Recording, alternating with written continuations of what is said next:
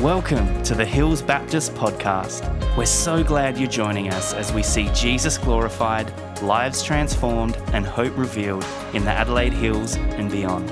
We hope you enjoy this message. I guess I want to ask you this question. When you look at the world right now, what do you see? When you look at the stuff that goes is going on right now. What do you see and how do you see it? I um, you, you may have a moment in your life where you realize that the world you thought you lived in was actually different to what reality is. Have you ever had one of those moments? Yeah, maybe sometime in the last two years, last month, since yesterday, I don't know. For me, that moment was when I was about 20 years old. I was on a, a youth mission team, went to Zimbabwe, and I um, uh, had some, a couple of days. We were in staying in Harare, in the capital. We were there about three years after Mugabe took power, so it was um, uh, fairly tense still. And uh, we were billeted out, me and another guy, we were billeted out with a really wealthy white Zimbabwean family. They lived pretty close to the center of town. They had this big property, probably, I'm trying to work out how much it would be. I'm not good at estimating land size, but it would be maybe two acres of land in the center of Harare. Um, uh, big house gardens. It's like living in a in a two story mansion in the middle of the Botanic Gardens. That's what it felt like. They had a number of servants who did lots of things for them, and they uh, one of the servants uh, was a gardener who looked after their gardens. He got paid, I think, uh, two US dollars a week for looking after their gardens, and his uh, his name was Evergreen. Now, I'm 99.9% sure that that wasn't actually his Zimbabwean name, but that's what they called him. And um, the guy that I was with, the two of us got to know Evergreen a little bit. And we went uh, one day, he said, I want, we had some time off. He said, I want you to come and meet my family. So we went for a walk out the back gate and uh, down through the streets of Harare for about 10 minutes. And we came to a place that was completely the opposite. It's what we would call a slum. Uh, there's, you know, every, all the roads were dirt and there was uh, open sewage flowing through and uh, the houses were sort of knocked together out of whatever materials people could find and they had no doors just a piece of fabric or a blanket sort of hanging there. And uh, evergreen took us to meet uh, first of all his mum and dad. We they were in the house and we got to sit down with them and uh, because it was about lunchtime and hospitality is really important in that culture they uh, made us lunch and we suddenly realized that they'd used probably all their meat for the week to make lunch for us. And we sat down in their house in this small room, and they put all the food in front of us, and then they sat back and watched us eat their food for the week. And we knew what we had to do. You know, we were told about hospitality, and it would be very rude not to do it, and they would assault them, so we sat there and we ate it. And um, we were there for about an hour, and then Evergreen said, um, uh, Now I want you to come and meet some more members of my family. And we left there and we walked uh, just a few minutes further, sort of into the, into the township, and um, uh, went to another house that looked pretty much the same with the blanket hanging down the door. Got inside, and because it was about lunchtime, um, they made us lunch and put it all out on the table in front of us, and then sat back and with big grins on their face watched us eat it all. And uh, we were there for about an hour. And uh, we left there, and Evergreen said, Now I want you to come and meet some more members of my family. And we went for another few minutes walk. We went to another house. It was pretty much the same with the blanket and all those things. Walked in, and because it was still around lunchtime, they um, made us lunch, and we did the whole thing again three times. And I remember walking out the door at the end of that with my stomach full but my heart empty. And I realized that the world was not quite how I always thought it would be. Uh, I grew up uh, in western suburbs. My dad was a tradie uh, in a working class family. And I look back now and I think we probably um, didn't have a lot. Uh, when you're a kid, you don't really recognize that, right? You just live with what you got. And I know my, my dad worked two jobs. He worked shift work so he could get shift penalties to get extra money. And then on his days off, he'd go and work a second job uh, to uh, to keep money coming in. And, and as soon as our kids were a bit older, mum went out and got a job as well. And so uh, I look back and I think we actually were probably doing it pretty tough. And they were probably under a fair bit of financial stress. And we'd never noticed it. But, uh, but even then, I was just privileged to uh, didn't have to worry about where my next meal was coming from or whether if I turned on the tap, water would come out or not, if I even had a tap to turn on. And so there comes this point for us where we see what's happening around the world and see how difficult the world has become now. And we try and make sense of who we are, who God is, and what's happening in the world.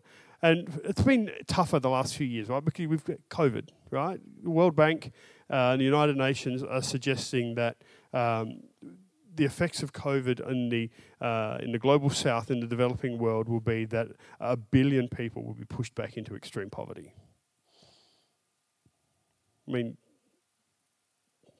we've we spent 20 years we, the church, and other humanitarian organizations, 20 years fixing global poverty. And it's all undone like that.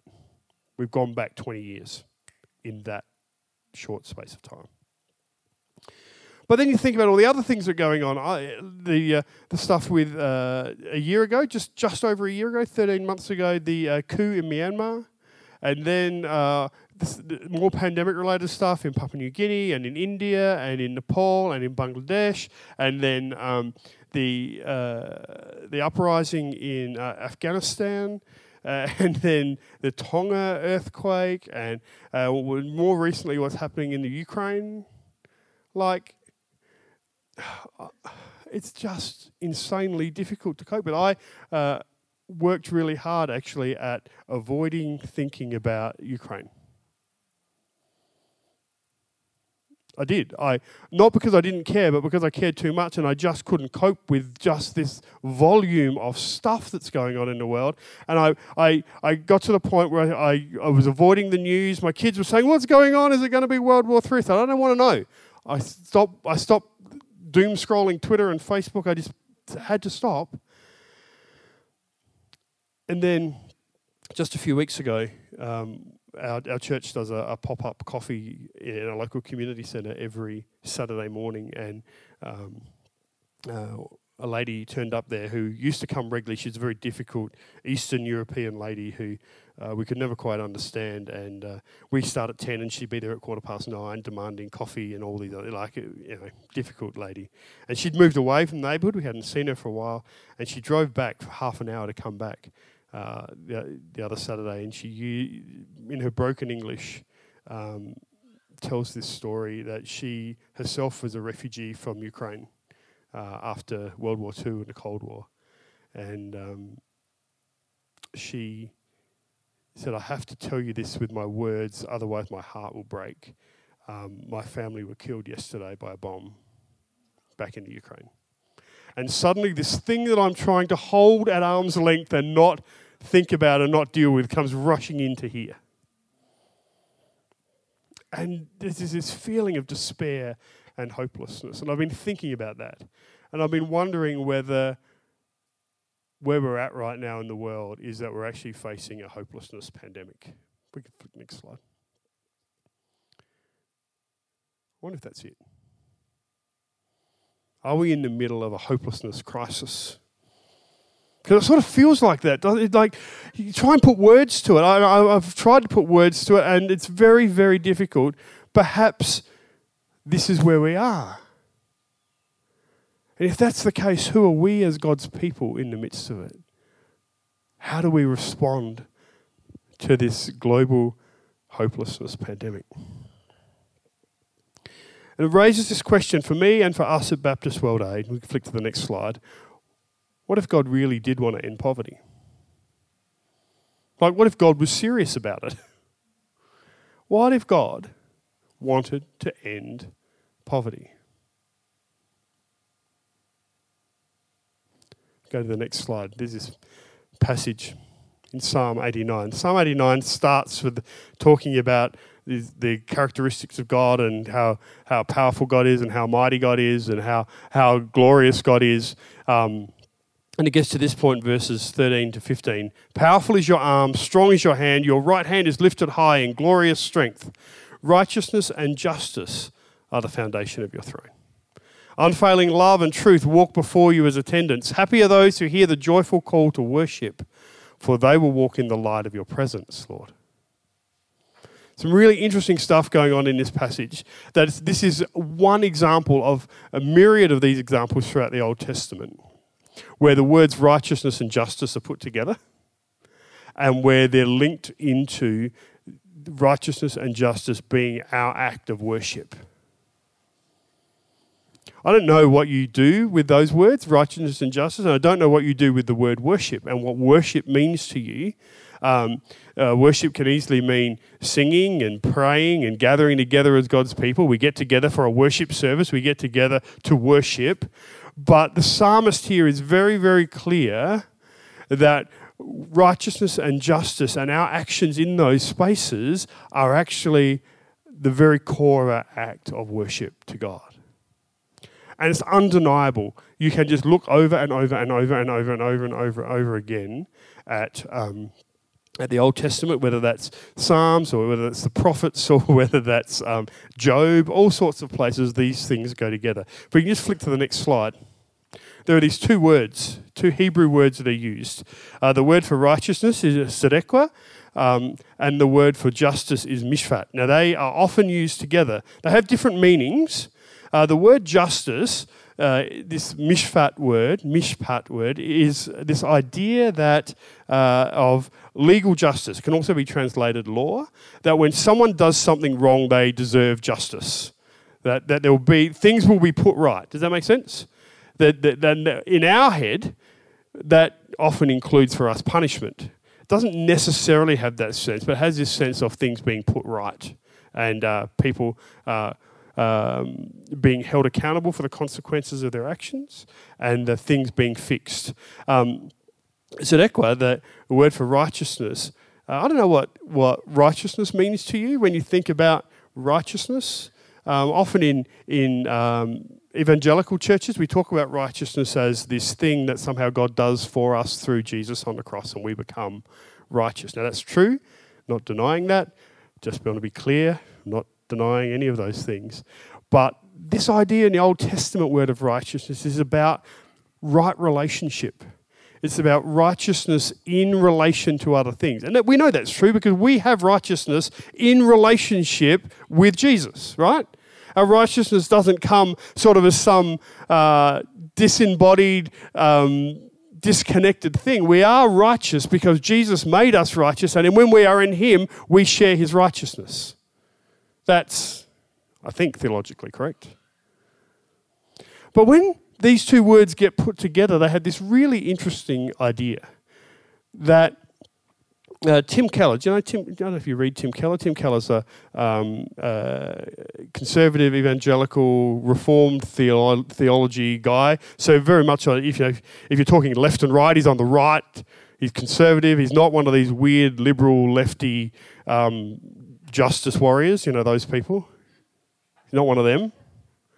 And he says, conservative, right wing, right, that's not the, right, he's not really right wing, conservative, um, um, reformed theologian says, when these two words are put together, as they are numerous times throughout the Old Testament, we should read them as social justice. Things being made right, things being put in order through right relationship. In fact, he says there's this idea that um, the, this word righteous, if we can go to the next slide, this next, the word righteousness is about uh, the righteousness of God is God's powerful activity of making right what is wrong in the world. God actually doing something about it. In fact, the word righteousness can actually be translated as uh, using our power to bring things into right alignment. Using the power that we've been given to make things right. That's different, right? That's not necessarily how we think about it often. Using our power to make things right, not just praying about it, not just sitting back passively. Now, I'm not saying uh, you know, we shouldn't pray. I'm big into prayer, and I think it's really, really important. We should pray for these situations. We should pray for this stuff. But the issue is, if righteousness and justice are actual activities of God that, that actually become our worship, then when we pray, the danger is that God might just ask us to be part of the solution to our own prayer. So we can pray all we like, and we should pray all we like for what's happening in Ukraine. But be careful, because God might tell you to get on a plane and go there. And where we are trying to be safe and protected and not deal too much with it, God might say, I want you to fly into the middle of a war zone and test some blood. Be careful.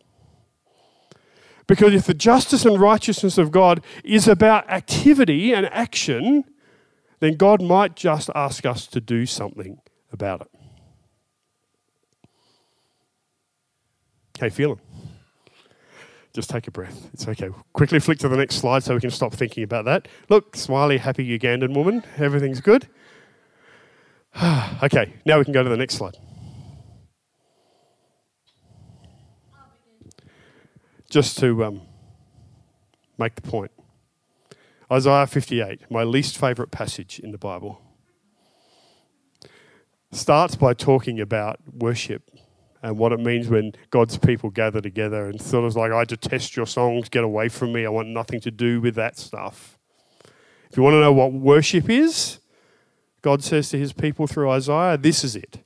This is the kind of fasting I want. Free those who are wrongly imprisoned. Lighten the burden of those who work for you. Let the oppressed go free. and Remove the chains that bind people. Share your food with the hungry. Give shelter to the homeless. Give clothes to those who need them. And do not hide from relatives who need your help.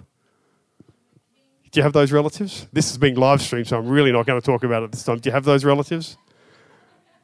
You know who I mean. You know, the ones that just keep wanting help. I'm Not home oh, oh, reject. Hiding from this stuff is, is actually easy to do, right? It's really easy to say, I'm just not going to engage with it, I'm going to hide from it. But what if God's call for us to, uh, in our, in our worship, in our discipleship, in our spiritual formation, is to engage with the world in its very brokenness? Old Testament, we don't have to think about it anymore because Jesus has come now, and uh, that's all forgotten. Yeah? Next slide. Jesus did this thing. We talked in Matthew 25 about the sheep and the goats. You remember that story? Where people, on this day of judgment, he tells this story, the day of judgment, people are actually held account held to account for how they treated the poor. Not just because how they treated the poor. Jesus says the way you treat the poor is exactly the way I think you're treating me. Swallow. The way you treat the poor, the way you encounter the stranger, the way you, the way you make room for the, that person who is not like you I was just reminded in a conversation after the first service. I don't know if you saw uh, any of the election coverage last night and saw Peter Malinauskas' speech. But when he stands up, I, I, get emotional at this because I have some um, strong Aboriginal connection in my family. But when he stands up and, and his opening statement is, Today I stand with my feet firmly planted on Kaurna country and I want to acknowledge elders past, present, and future. And we don't acknowledge them just in words, but we want to acknowledge them in what we do. I was in tears. I was a mess last night. That's what justice starts to look like, right? And Jesus says, the way you treat other people, I expect you to understand that that's how I think you're treating me. Oh, when did we treat you poorly? When you didn't give them a glass of water, when you didn't visit them in prison, when you didn't do those things. That's tough, huh? Jesus doesn't lower the bar, he raises the bar. The Benedictines uh, in their monasteries, had, ben, Benedictines have like all these rules. So Benedict had this rule of life for all his monks. There was like pages and pages of stuff, like how you, how you approach every single bit of life. And right at the end, he says, none of this should be onerous or burdensome. You know, uh, but uh, when, when a visitor would come to the monastery, they would throw themselves at their feet and demonstrate by their full bodily action that they were serving them however they needed to be served, just because that person might be Jesus. And they didn't want to miss that. Next slide. What if God really did want to end poverty? This is our mission statement for Baptist World Aid. We dream of a world where poverty has ended and all people enjoy the fullness of life God intends. That's trying to put the positive spin on it, right? Let's just try and be happy for a little bit. Smiley Ugandan boy.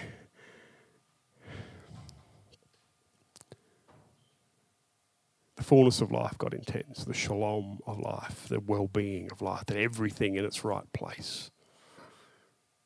Could you dream of that? What if God's dreaming of that? And what if His call to us is put those words into action? I mean, you guys are doing that in your generosity, in the way we work together and partner together. You guys are doing that. You're making a huge difference in Uganda. Let me go to the next slide. I want to tell you the story of James. Um, I'm going to read this because I really want to get it right. James is um, 24, and he lives in northern Uganda, up near the border with uh, South Sudan.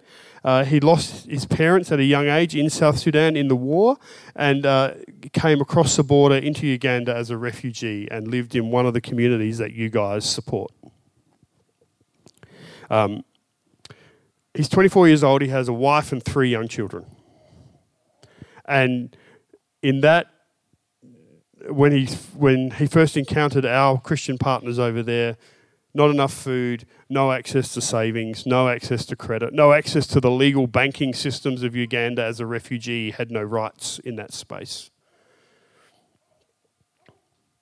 But with the help of our local Christian partner, who you guys helped to fund, he uh, joined a youth savings group. I don't know if you know what savings groups are, but they're this great or great thing that we do in every village we work in to help people learn to save, to gather enough money so that they can actually get better interest from a bank and do those sort of things, and uh, and slowly build their capital to be able to help do some things. He borrowed some money from that savings group and he bought a pig and two goats.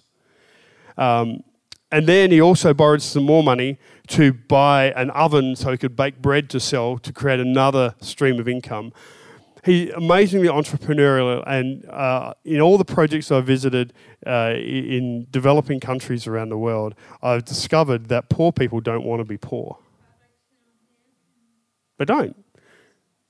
And you give them a little bit of help, and they will do amazingly incredible things with that help and they will take it and they will take the opportunity and they will turn it into something that we could never even dream of.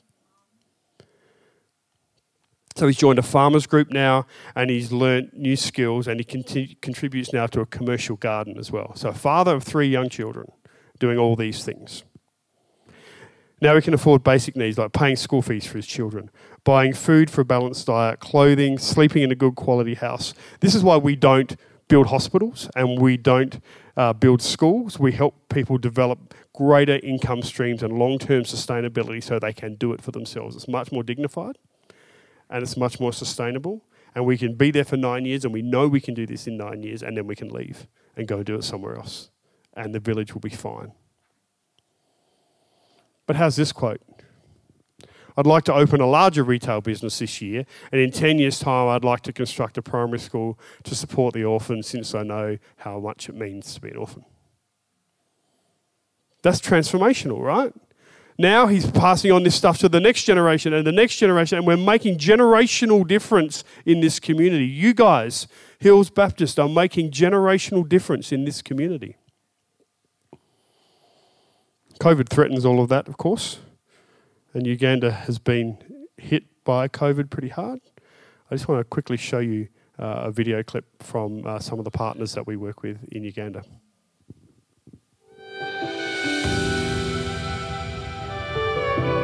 Baptist World Aid has been the heart and hands of Australian Baptists since 1959. We work towards ending poverty through 71 projects with 38 local Christian partners in 17 countries. Uganda is one of these countries.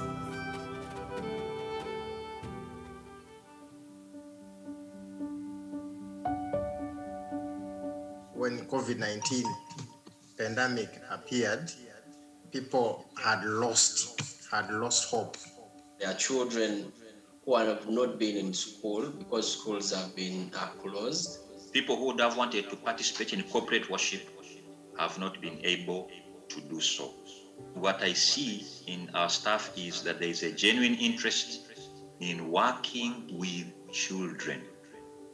There is an attribute of uh, servanthood at the, at the project level. This season has helped us to transform our faith, knowing that God is there, God is watching. God knows that these people are vulnerable. And God knows that it is us to, to, to support them, to support them move out of that vulnerability.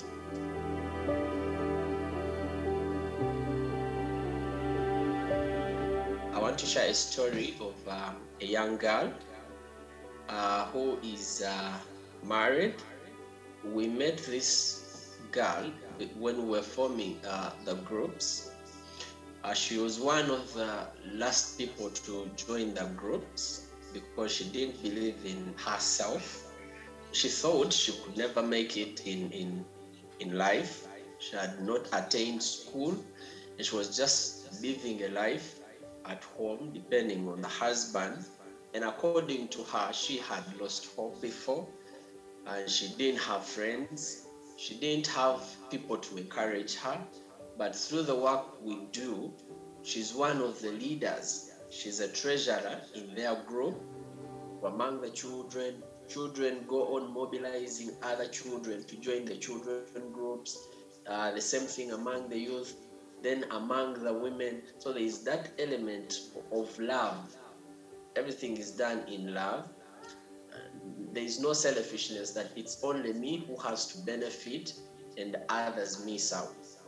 So, in such a way, we, we've seen that the community is working together and, and there, is, there is change happening in the whole community, not just for, for individuals. Uh, we feel so so so warm when we realize that there are people who are committed to pray with us. Pray with us that uh, the infections don't escalate into our uh, uh, operation areas. Pray for us so that we can have the wisdom to make the necessary adjustments in life as we are moving forward. Pray so that people will continue having hope in life, that they'll continue having hope in the Lord. Thank you very much. Your support given to Uganda, to our community, has changed lives children, youth, women, and men. Lives that have had lost hope have gained hope.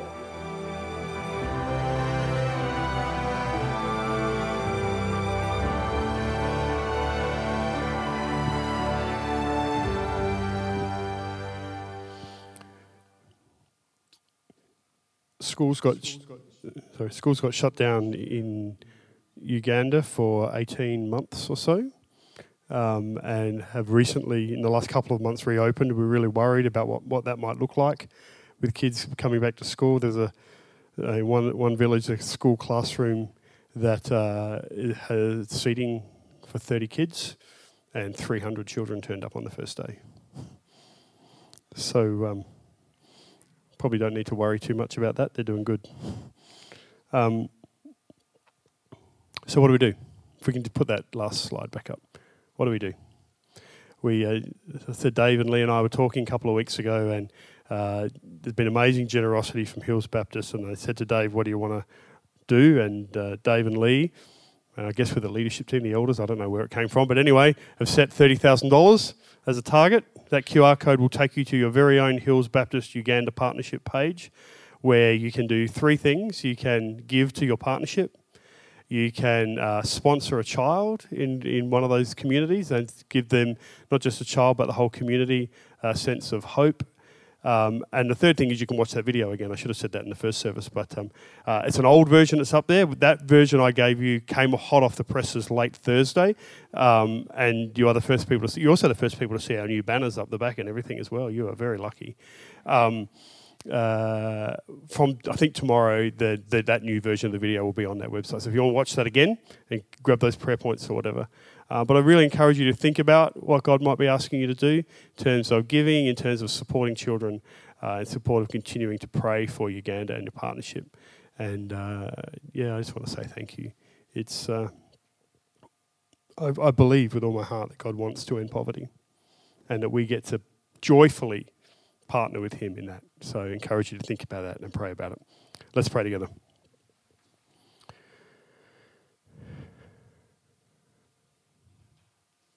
Lord, justice and righteousness are your throne. You are, uh, you are seated on them. They are the foundational thing to who you are and how you act in the world.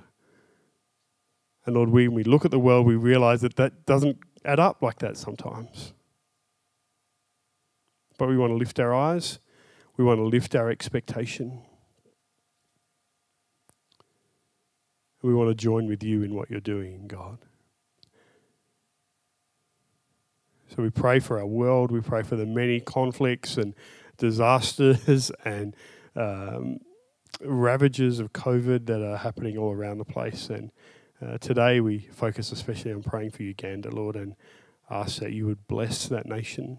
We pray for our Christian partners there, that we would continue to support them well, love them well, encourage them well, so that they may do your work in this nation. Thank you, Lord, for the opportunity to partner with you in what you're doing. Lord, help us to see a better world. Help us to see a better world for everyone. We ask it in your name. Amen. So that code's up there. It's also up on the back table. I'm hanging around for a while, so if you'd like to have a chat or find out more, I've got lots of cool stories I could tell you. Um, but uh, let's uh, let's do that. Thank you so much, Hills. Thanks for listening to the Hills Baptist podcast. If you'd like to partner with us in developing and equipping passionate disciples who love God, love people, and boldly share the gospel, you can do that at hillsbaptist.com forward slash giving. We pray this message has empowered you to live and love more like Jesus. Have an amazing day.